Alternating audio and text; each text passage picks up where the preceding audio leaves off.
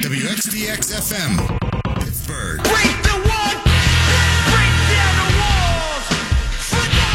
If there were a wall out there that said that you cannot talk hockey in late July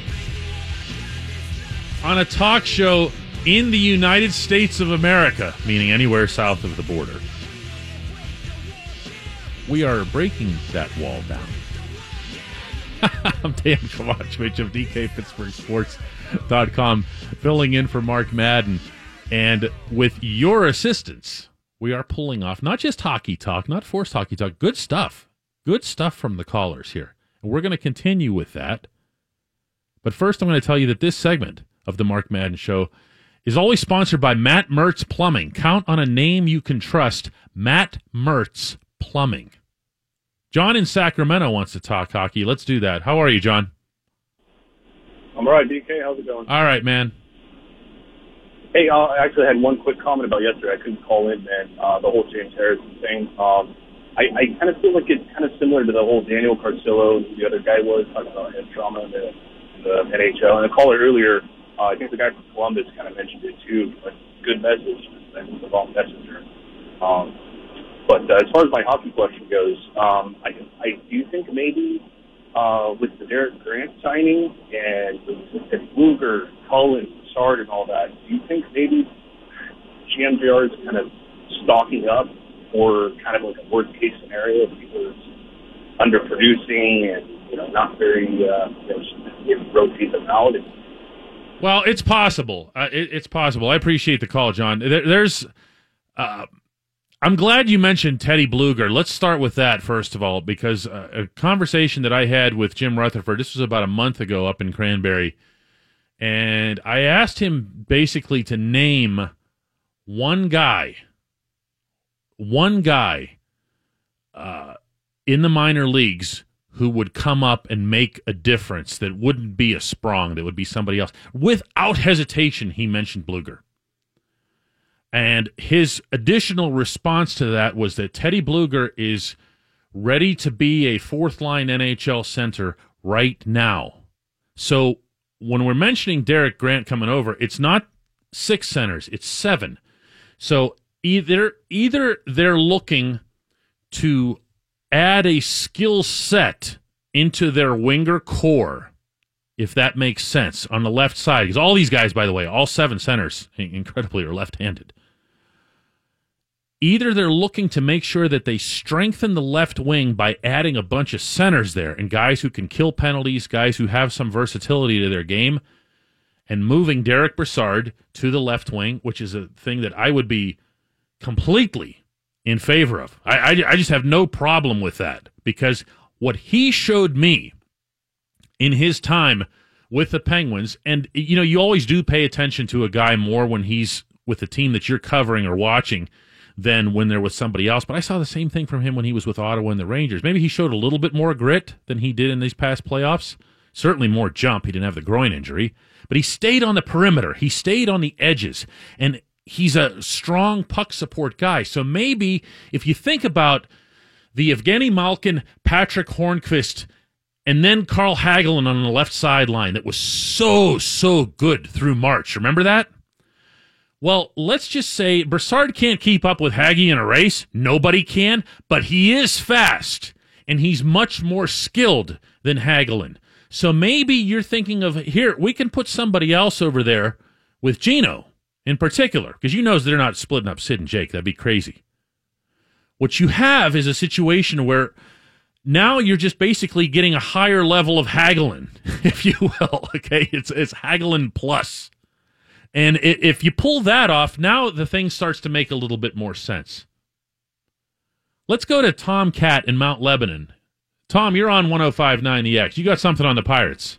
Hey, Dejan. Yeah, sorry I called in uh, before the hockey talk, but um, so I have a scenario where I believe the Pirates could contend within the next season um, and contend without raising payroll. Um, and, I believe it's realistic. What I would do, I believe that Newman and Kramer would either provide the exact same performance or maybe a slight upgrade Over. in the middle in the middle over the middle infielders Mercer and Harrison. Oh, Um, don't do that, Tom. You had me right up until that. We just don't know, man. There's such a chasm between AAA and the majors.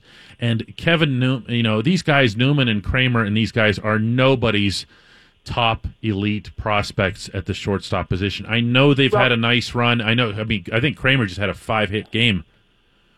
Uh, the other night for Indianapolis. I mean, I know these guys are doing well and everything, but we just don't know.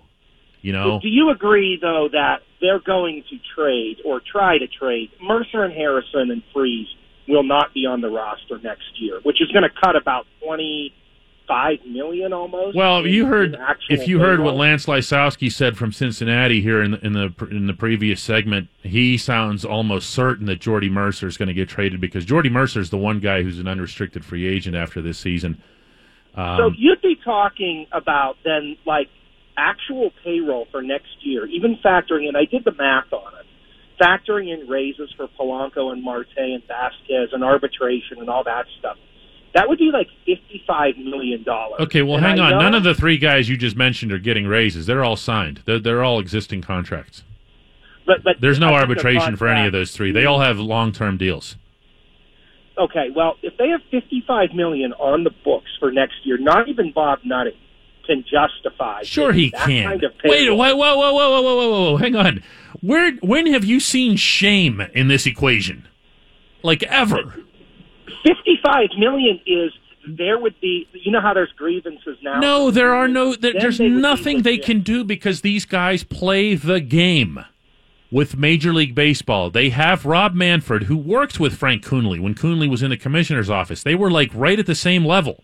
Okay, they're completely, completely on the same page with all this stuff. Manfred already went to bat for the Pirates with the initial grievance. He's going to do it again. It won't matter. Milwaukee went down to 57 million two years ago, and everybody was like, yeah, whatever. They'll just bounce back up. And they did because they have trustworthy ownership in Mark Attanasio and his group. This one doesn't. And it won't matter. Let me ask you an honest question then. I guess because you know it's a non-starter. Do you actually believe that the Pirates would begin a season with a payroll south of sixty million? Yes, of course. They will. There's no. There, dude, dude. They gave Juan Nicasio away to save one hundred and sixty thousand dollars. I mean, this is not a normal franchise here that we're talking about. I mean, we can't. We have got to stop talking about the Pittsburgh Pirates as if they are some conventional sports franchise. Uh, on that note, let's swing back to hockey here with Mike and Moon. You're on 105.9 The X. Hi, Mike. Hey, Dejan, how are you? Good, thanks. Thanks for hanging on. Very much enjoying on your site uh, Best Penguins to Ever Wear the Number. You can credit Taylor Haase for that. That's her idea. It was really, really good stuff. It's been really well received by the readers. I got to tell you, though, some of these picking, for those who don't know, we're picking the player who wore a certain uniform number the best in the Penguins franchise history. And you saw what the battle that we had with number 11. I mean, you're picking between Jordan Staal and Darius Kasparaitis. Wait till we get to 55. I, I don't think we've st- I don't think we've even stopped fighting about that one yet. Well, uh, what I can't help but um, mention is um, I happened to be at the game, Syl Apps's first game, and the color that was um, added to the, you know, the Syl Apps synopsis was amazing because the goal that he scored the first night he was in a Penguin uniform was one of the most amazing goals ever in the Civic Arena, and um, I happened to be there, and it was described perfectly on your Mhm. site. And Syl Apps's entry, of course, was today's, but I'm going to ask you as long as I have you on the line. Pick a 55. Good luck. Uh, well, how about Kevin Stevens? Uh, Kevin Stevens over Randy Carlyle was, I mean, Randy Carlyle's the only Norris Trophy winner. Stick with 55. Who's your 55? Larry Murphy or Sergei Gonchar? Oh, Uh-huh. I, got to go with Gonchar. Well, no, they're both. Uh huh. And that's the conversations that we had where we would say, "Oh, it's got to be this guy." No, hang on a second.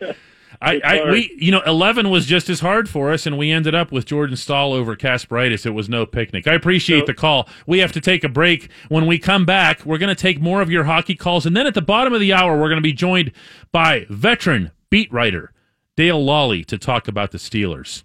The number to call with your hockey talk here is 412 333 9939.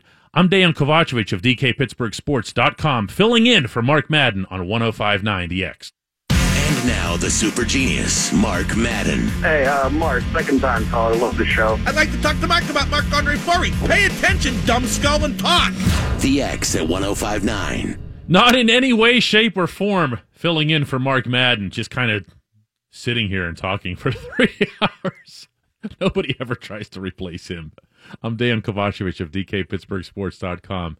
You're listening to 1059 The X, and you're also listening to something of a like a test tube project today. We're trying to see if we can get away with an entire show, with exception of a couple of guest segments, of hockey talk in late July. It requires your assistance, though, at 412 333 9939. We're talking mostly about the Penguins now having seven centers, and yes, that's seven if you count both Derek Grant, who was signed yesterday from Anaheim, but also don't forget about Teddy Blueger, who Jim Rutherford told me a month ago is ready right now to be a fourth line NHL center. Where do you put all these guys? What do you do with the guys who were already there?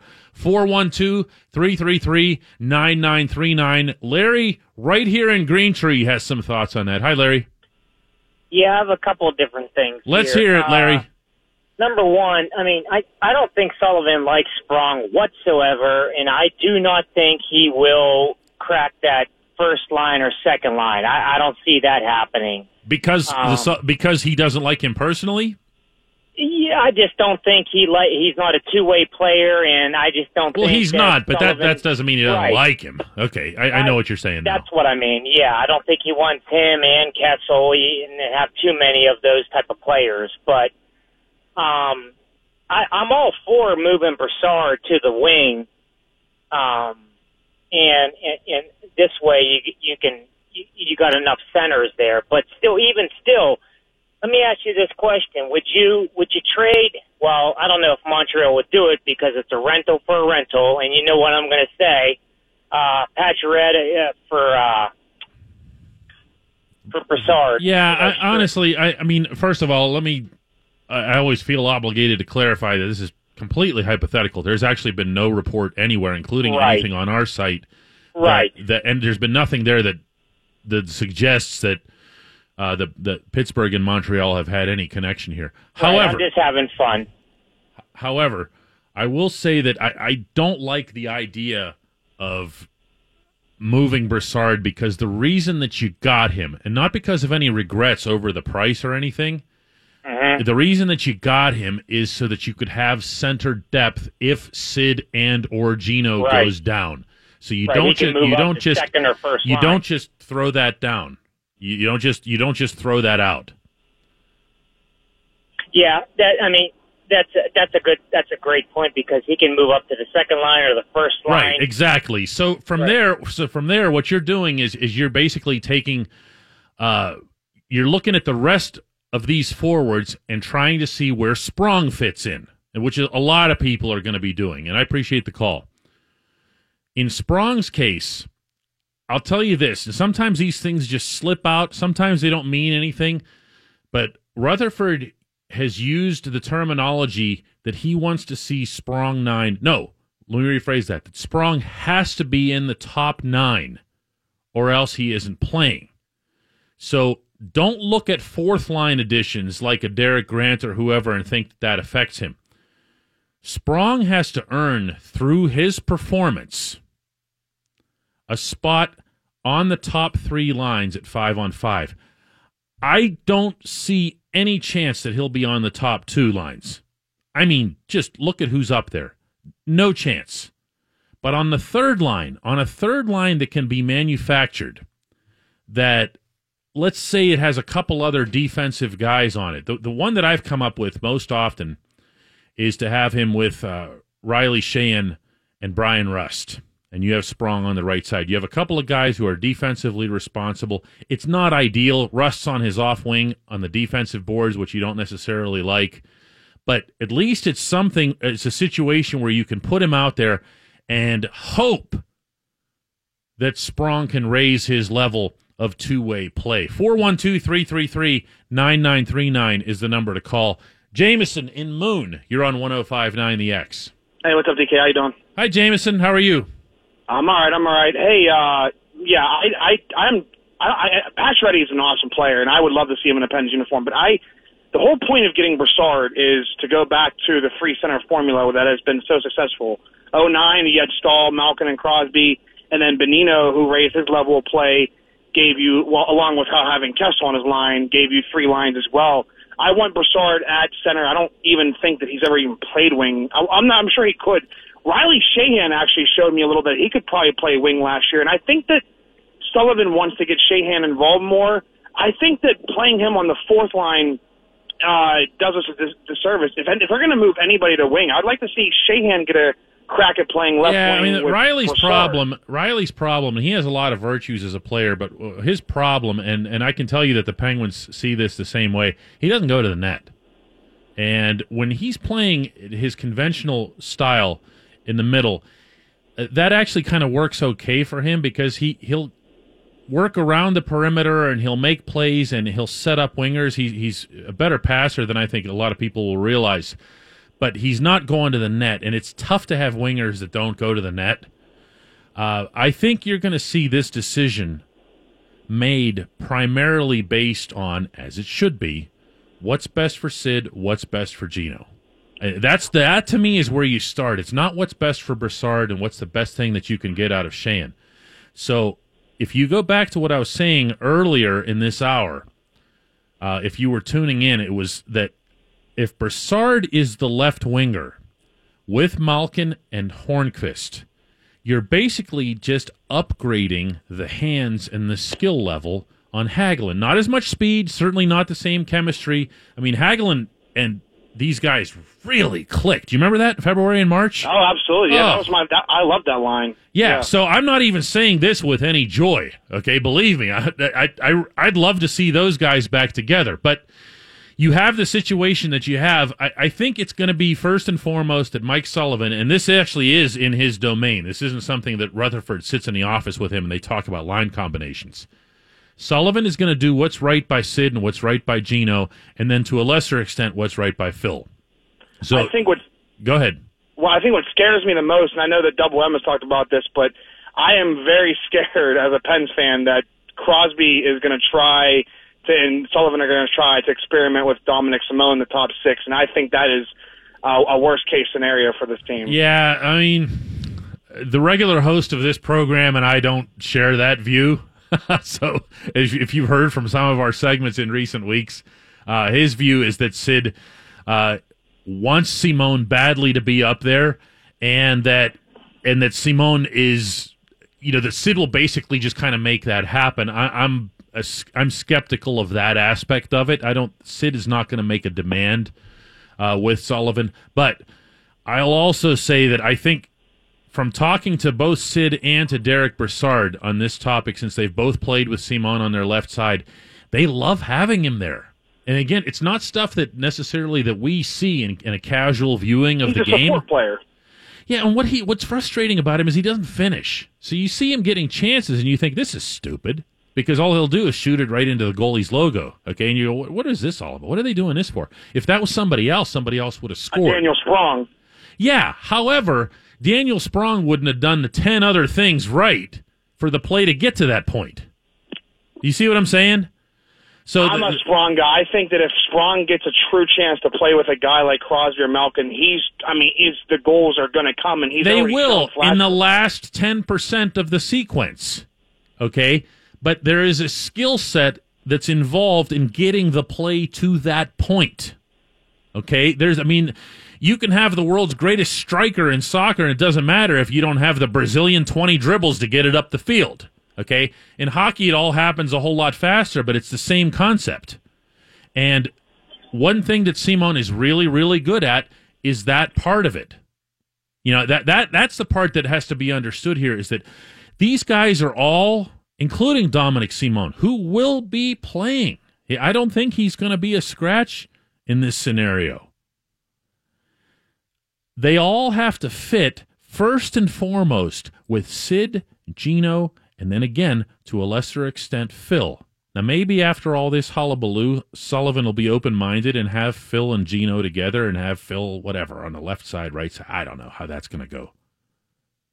But I do know that they have loaded up on centers with the apparent, and I underscore apparent, intention of just having doubly skilled left wingers slash penalty killers. The one reason, and this is the only reason that I think a trade could result from all this, is that they're very, very close to the cap. I believe it's less than a million dollars. And in that in that case right there, Rutherford's not comfortable because he does like to have the flexibility to make moves if needed closer to the deadline. When we come back, we're going to be joined by Dale Lolley, veteran Steelers beat reporter for DKPittsburghSports.com. I'm Dan Kovacevic, filling in for Mark Madden here on 1059 The X.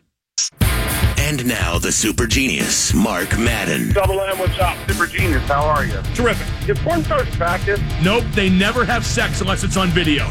The X at 1059. Filling in for Mark Madden, I'm Dan Kovacevic of DKPittsburghSports.com here on 1059 The X. And I want to thank, first of all, everybody for participating in our really weird all hockey show in late July. It somehow worked. We're going to close today's program with some Steelers talk and veteran beat writer Dale Lolley. Hi, Dale. What's up, Dan? Oh, not much. We're we're getting ready for training camp next week, right? That's how it works. Yeah, so am I. I, uh, you know, I just got done installing a, a dishwasher that I was not supposed to install. Uh It was supposed to be installed for me. Um, but that's the you know the things that you do before you go to training. Yeah, you try to get that kind of everything else everything else out of the way. Uh, let's start with uh, the the hot topic as it relates to the Steelers, and that's of course James Harrison's remarks uh, related to Mike Tomlin and Bill Belichick and everything else here. And we've been over James. James is James. He's about himself. But at the same time, uh, is there any validity to the concept that Mike Tomlin needs to be better with discipline? Forget comparing him to Belichick or forget the context that Harrison should be the last guy talking about it. Well, yeah, I mean they can always be better. I mean, if you don't win the Super Bowl, you should try to get better than what you you know have been doing. And the Steelers didn't win the Super Bowl last year. They didn't, you know, they haven't won one with Mike Tomlin since 2008. So obviously, you know, there are things that he can do better. Uh, that said, um, who would you rather have? What? Give me, you know, people say, "Oh, Mike Tomlin's not a top 10 coach, not a top 15 coach." All right, name me some names of guys you'd rather have, and I'll poke holes in, in those guys all day long Right. because you can do it with everybody. And you can even, you know, Belichick makes mistakes.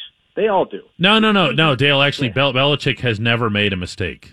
I disagree completely, but that's Uh, he's he's never made one, and he's never had a, any discipline issues other than having a convicted murderer on his roster and a known uh, party animal who has missed tons of games at his other tight end position over the same years. Other than that, no discipline issues. no, never.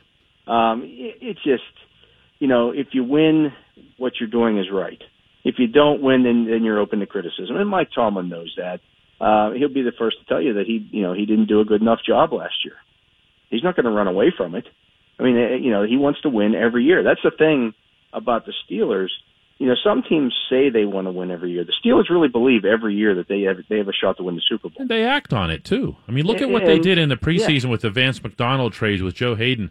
I mean, that was a team that was, you know, it's funny how the only people in town who rolled their eyes at the concept of the Steelers, quote unquote, going for it were the Steelers themselves, right? Right. Yeah. It, it just it, they want to. They do. They they try to win. They're they're going for it every year. They really are.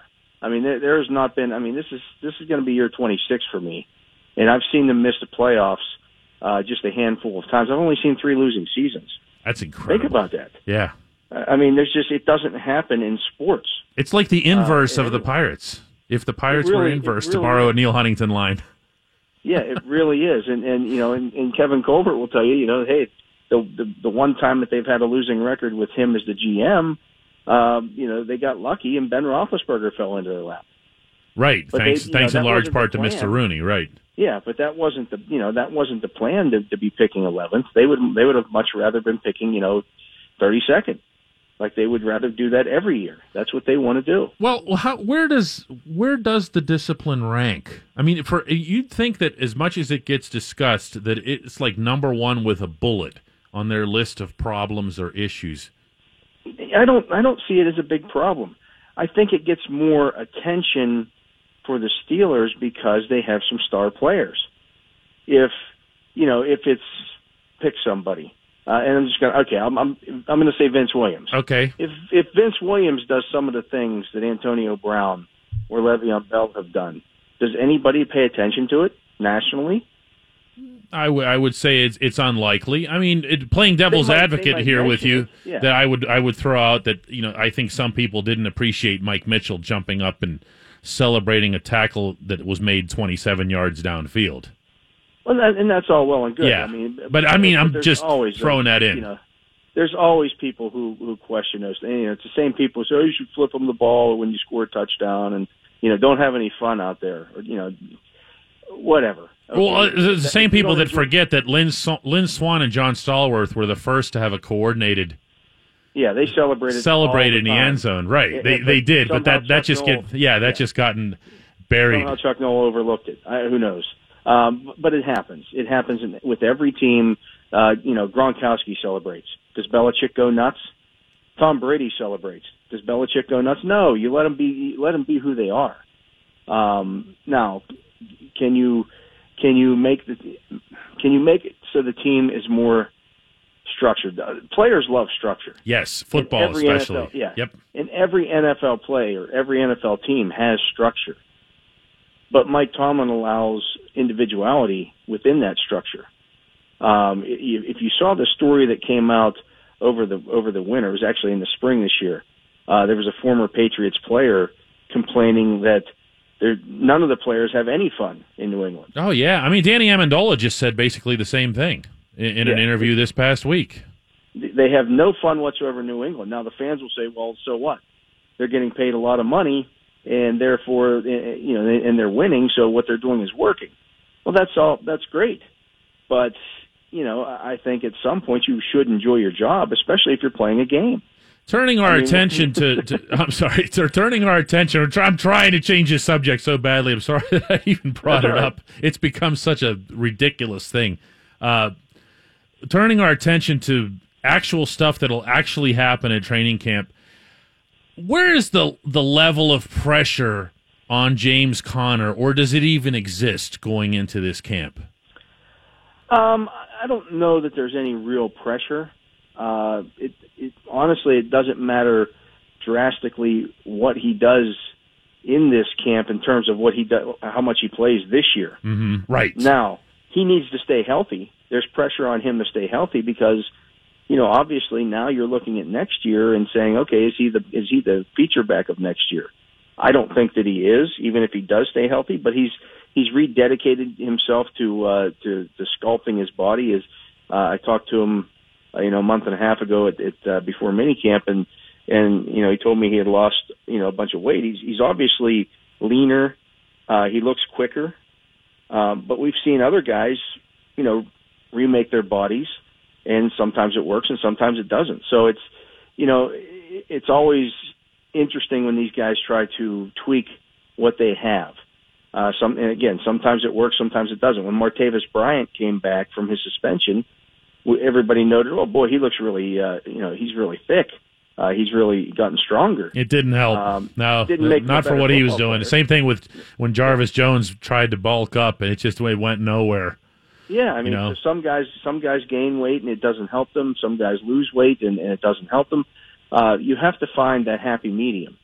For James Conner, it's not about whether he's quicker or whether he's stronger. It's about whether he can be available, and that's the biggest thing for him. Um, it seemed like every time he got five carries last year, he was limping off the field with something. And you know, he he he's he's his biggest critic. He knows that he has to stay on the football field. Yeah, that's Um, that's that's going to be his biggest issue you know, for sure. Yeah, I mean the biggest the biggest thing that coaches will tell you about a player uh, is the most important thing is availability. And if you're not available, you're no good. I don't. It doesn't matter who you are. When you look at this rookie class, and this is something that you wrote about for our site, that's actually at the top of our site uh, all day today. Uh, is there one guy, not so much long term, because it wouldn't be fair to say, well, what you know, who's going to have the biggest impact over the long term? You're almost always looking at the quarterback in that case, which would be Mason Rudolph, obviously. But who's the guy that could maybe eh, be the biggest immediate impact because of position availability or need? I mean, is it Terrell Edmunds? I, I would probably say it's James Washington. Hmm. I mean, he's going to get he's going to get the biggest opportunity Ahead of Uh, Eli num- Rogers. The, the number three receiver is you know the number three receiver, hmm uh, and you know they they drafted this guy in the second round. They they obviously like him. Uh, he he can play outside, and that's going to be a big thing because you can move the, move either Antonio Brown or Juju Smith-Schuster to the inside, and and you know the, the chances, the opportunities are going to be there. Nobody thought Juju Smith-Schuster was going to get many opportunities last year. All he did was you know put up over 900 yards. Um, so in this offense, um, you know you you look at it you know Antonio Brown's going to get his passes. You know that that Le'Veon Bell's going to get his share of passes. Between those two guys, you're looking at 200 catches. But that still is going to leave, you know, another what 150 to 200 catches that have to go somewhere. Uh, now, I happen to think that Vance McDonald's going to be a big part of that. But uh, you know, I think that, that if James Washington catches, let's say, 35 passes for 500 yards, he's had a pretty big impact on this offense. Dale Lolley, the veteran Steelers beat writer for DKPittsburghSports.com, is my guest. Dale, is there any way they're going to bring in another inside linebacker? And I put in giant parentheses here Lawrence Timmons, although I know NaVorro Bowman is still out there. Is there any chance that they could still bring in one more, even if it's just for depth, pur- depth purposes? I don't see it happening at this point, Dejan, unless they have an injury. Um, you know, they pretty much have made it obvious that they think Lawrence Timmons is done. Um, he did not have a great year in Miami. He last did year. not. Not that that, not that that was a surprise for anybody. Um, you know, Lawrence was a, was a guy who understood the system here, uh, knew what he was doing in this system, and and therefore looked better here than he did last year. And, and I think last year showed that some of his uh, speed and explosiveness weren't quite what they they used to be. I mean, he used to be Oh, yeah. just lightning right. lightning quick Yeah. uh, and and strong and powerful and, and explosive. Um, you know, so they're going to go, I think, with what they have. And you know, if they get into this situation, you know, injuries change e- everything. Um, and the fact that you know NaVorro Bowman is still out there and nobody has signed him. Yeah, there's something And- going on there. Yeah, right. it tells yeah. me that either maybe he doesn't want to play football anymore. If you can remember, he he forced his way out of San Francisco last Yep. season and went across the bay to Oakland Mhm. and actually played pretty well for the Raiders, but he he hasn't gotten any kind of interest uh, in the offseason. Another guy that I like is Gerald Hodges, and he's another Penn State guy. Uh, but he's again, you know, kind of a Jon Bostic. He's not quite as Yeah, I was going to say, are you are you upgrading or are you even adding significant depth? And I, right, I- I- and that's the, that's the thing. Oh. Jon Bostic, I think, is going to surprise some people. See, that's what that's actually you're, you're stealing my next question here because all through OTAs and minicamp, you and I saw that Tyler Matakevich was getting all the starting reps. Tyler, uh, I, I spoke with him after one of those sessions, and and he. Basically blurted out he's ready for this opportunity. He's not presuming it. Obviously, the kid is like unbelievably humble and modest. Uh, but I don't know. You know, I mean, I, I feel like I'm unfairly judging him, knowing that he had the major shoulder injury that he tried to play through. But I, I still, I would rather see some kind of actual competition there. Can Bostic still beat him out? Oh, it's going to be a competition. There's no doubt about it. Um, and I think it's just going to play, you know, they're going to let it play itself out. But they have enough respect for Tyler Matakevich that they weren't going to just hand Jon Bostic the starting job. He had to come in and show that he's, he has to come in and, and prove that he is a better, he's the better option. Uh, and honestly, I don't know how much you're going to see two inside linebackers on the field at the same time. Well, that's actually the, the probably the bigger point here, isn't it? Yeah, I mean, it, it, you're going to see it some. Obviously, you know, when you're when you're playing Jacksonville, you're going to need to have two inside linebackers on the field. You're going to have to stop the run. But you know, they play their their nickel and dime defenses 75 percent of the time. Right. You only have one inside linebacker on the field in those kind of situations. So, you know, it's going to be the safeties. It's going to be Uh, you know, we'll see if it's Morgan Burnett. We'll see if it's Terrell Edmunds. We'll see if it's Sean Davis. Uh, There, there's a, there's a lot of different candidates there. Um, but Bostic to me is their best option as a coverage linebacker. He actually is very fluid in space, drops his hips well, and does all those things that that I'm sure that your listeners are listening going right now. I don't want to be bored with this with this scout talk. they want to But- talk about AB's Facebook Live video. yeah, that, exactly. But you know, it just he he is he is much more fluid. I mean, you're talking about a guy who was a second round pick in the draft. Uh, he has better pedigree, a higher pedigree than any of the other inside linebackers on their roster. Right, that makes sense. Well, that's going to be the number one thing that I'm looking for here. You can look for Dale Lolley's coverage of the Steelers 365 days a year on DKPittsburghSports.com. Thanks for being with us, Dale. Appreciate it. Oh, no problem, Dan. And thanks also to Lance Lysowski, our baseball guy, for getting in touch with us from Cincinnati. And thank you for pulling this off because we did it. Other than those two segments, the guest segments, we went for basically three hours of solid hockey talk in late July. I don't know if there's like a trophy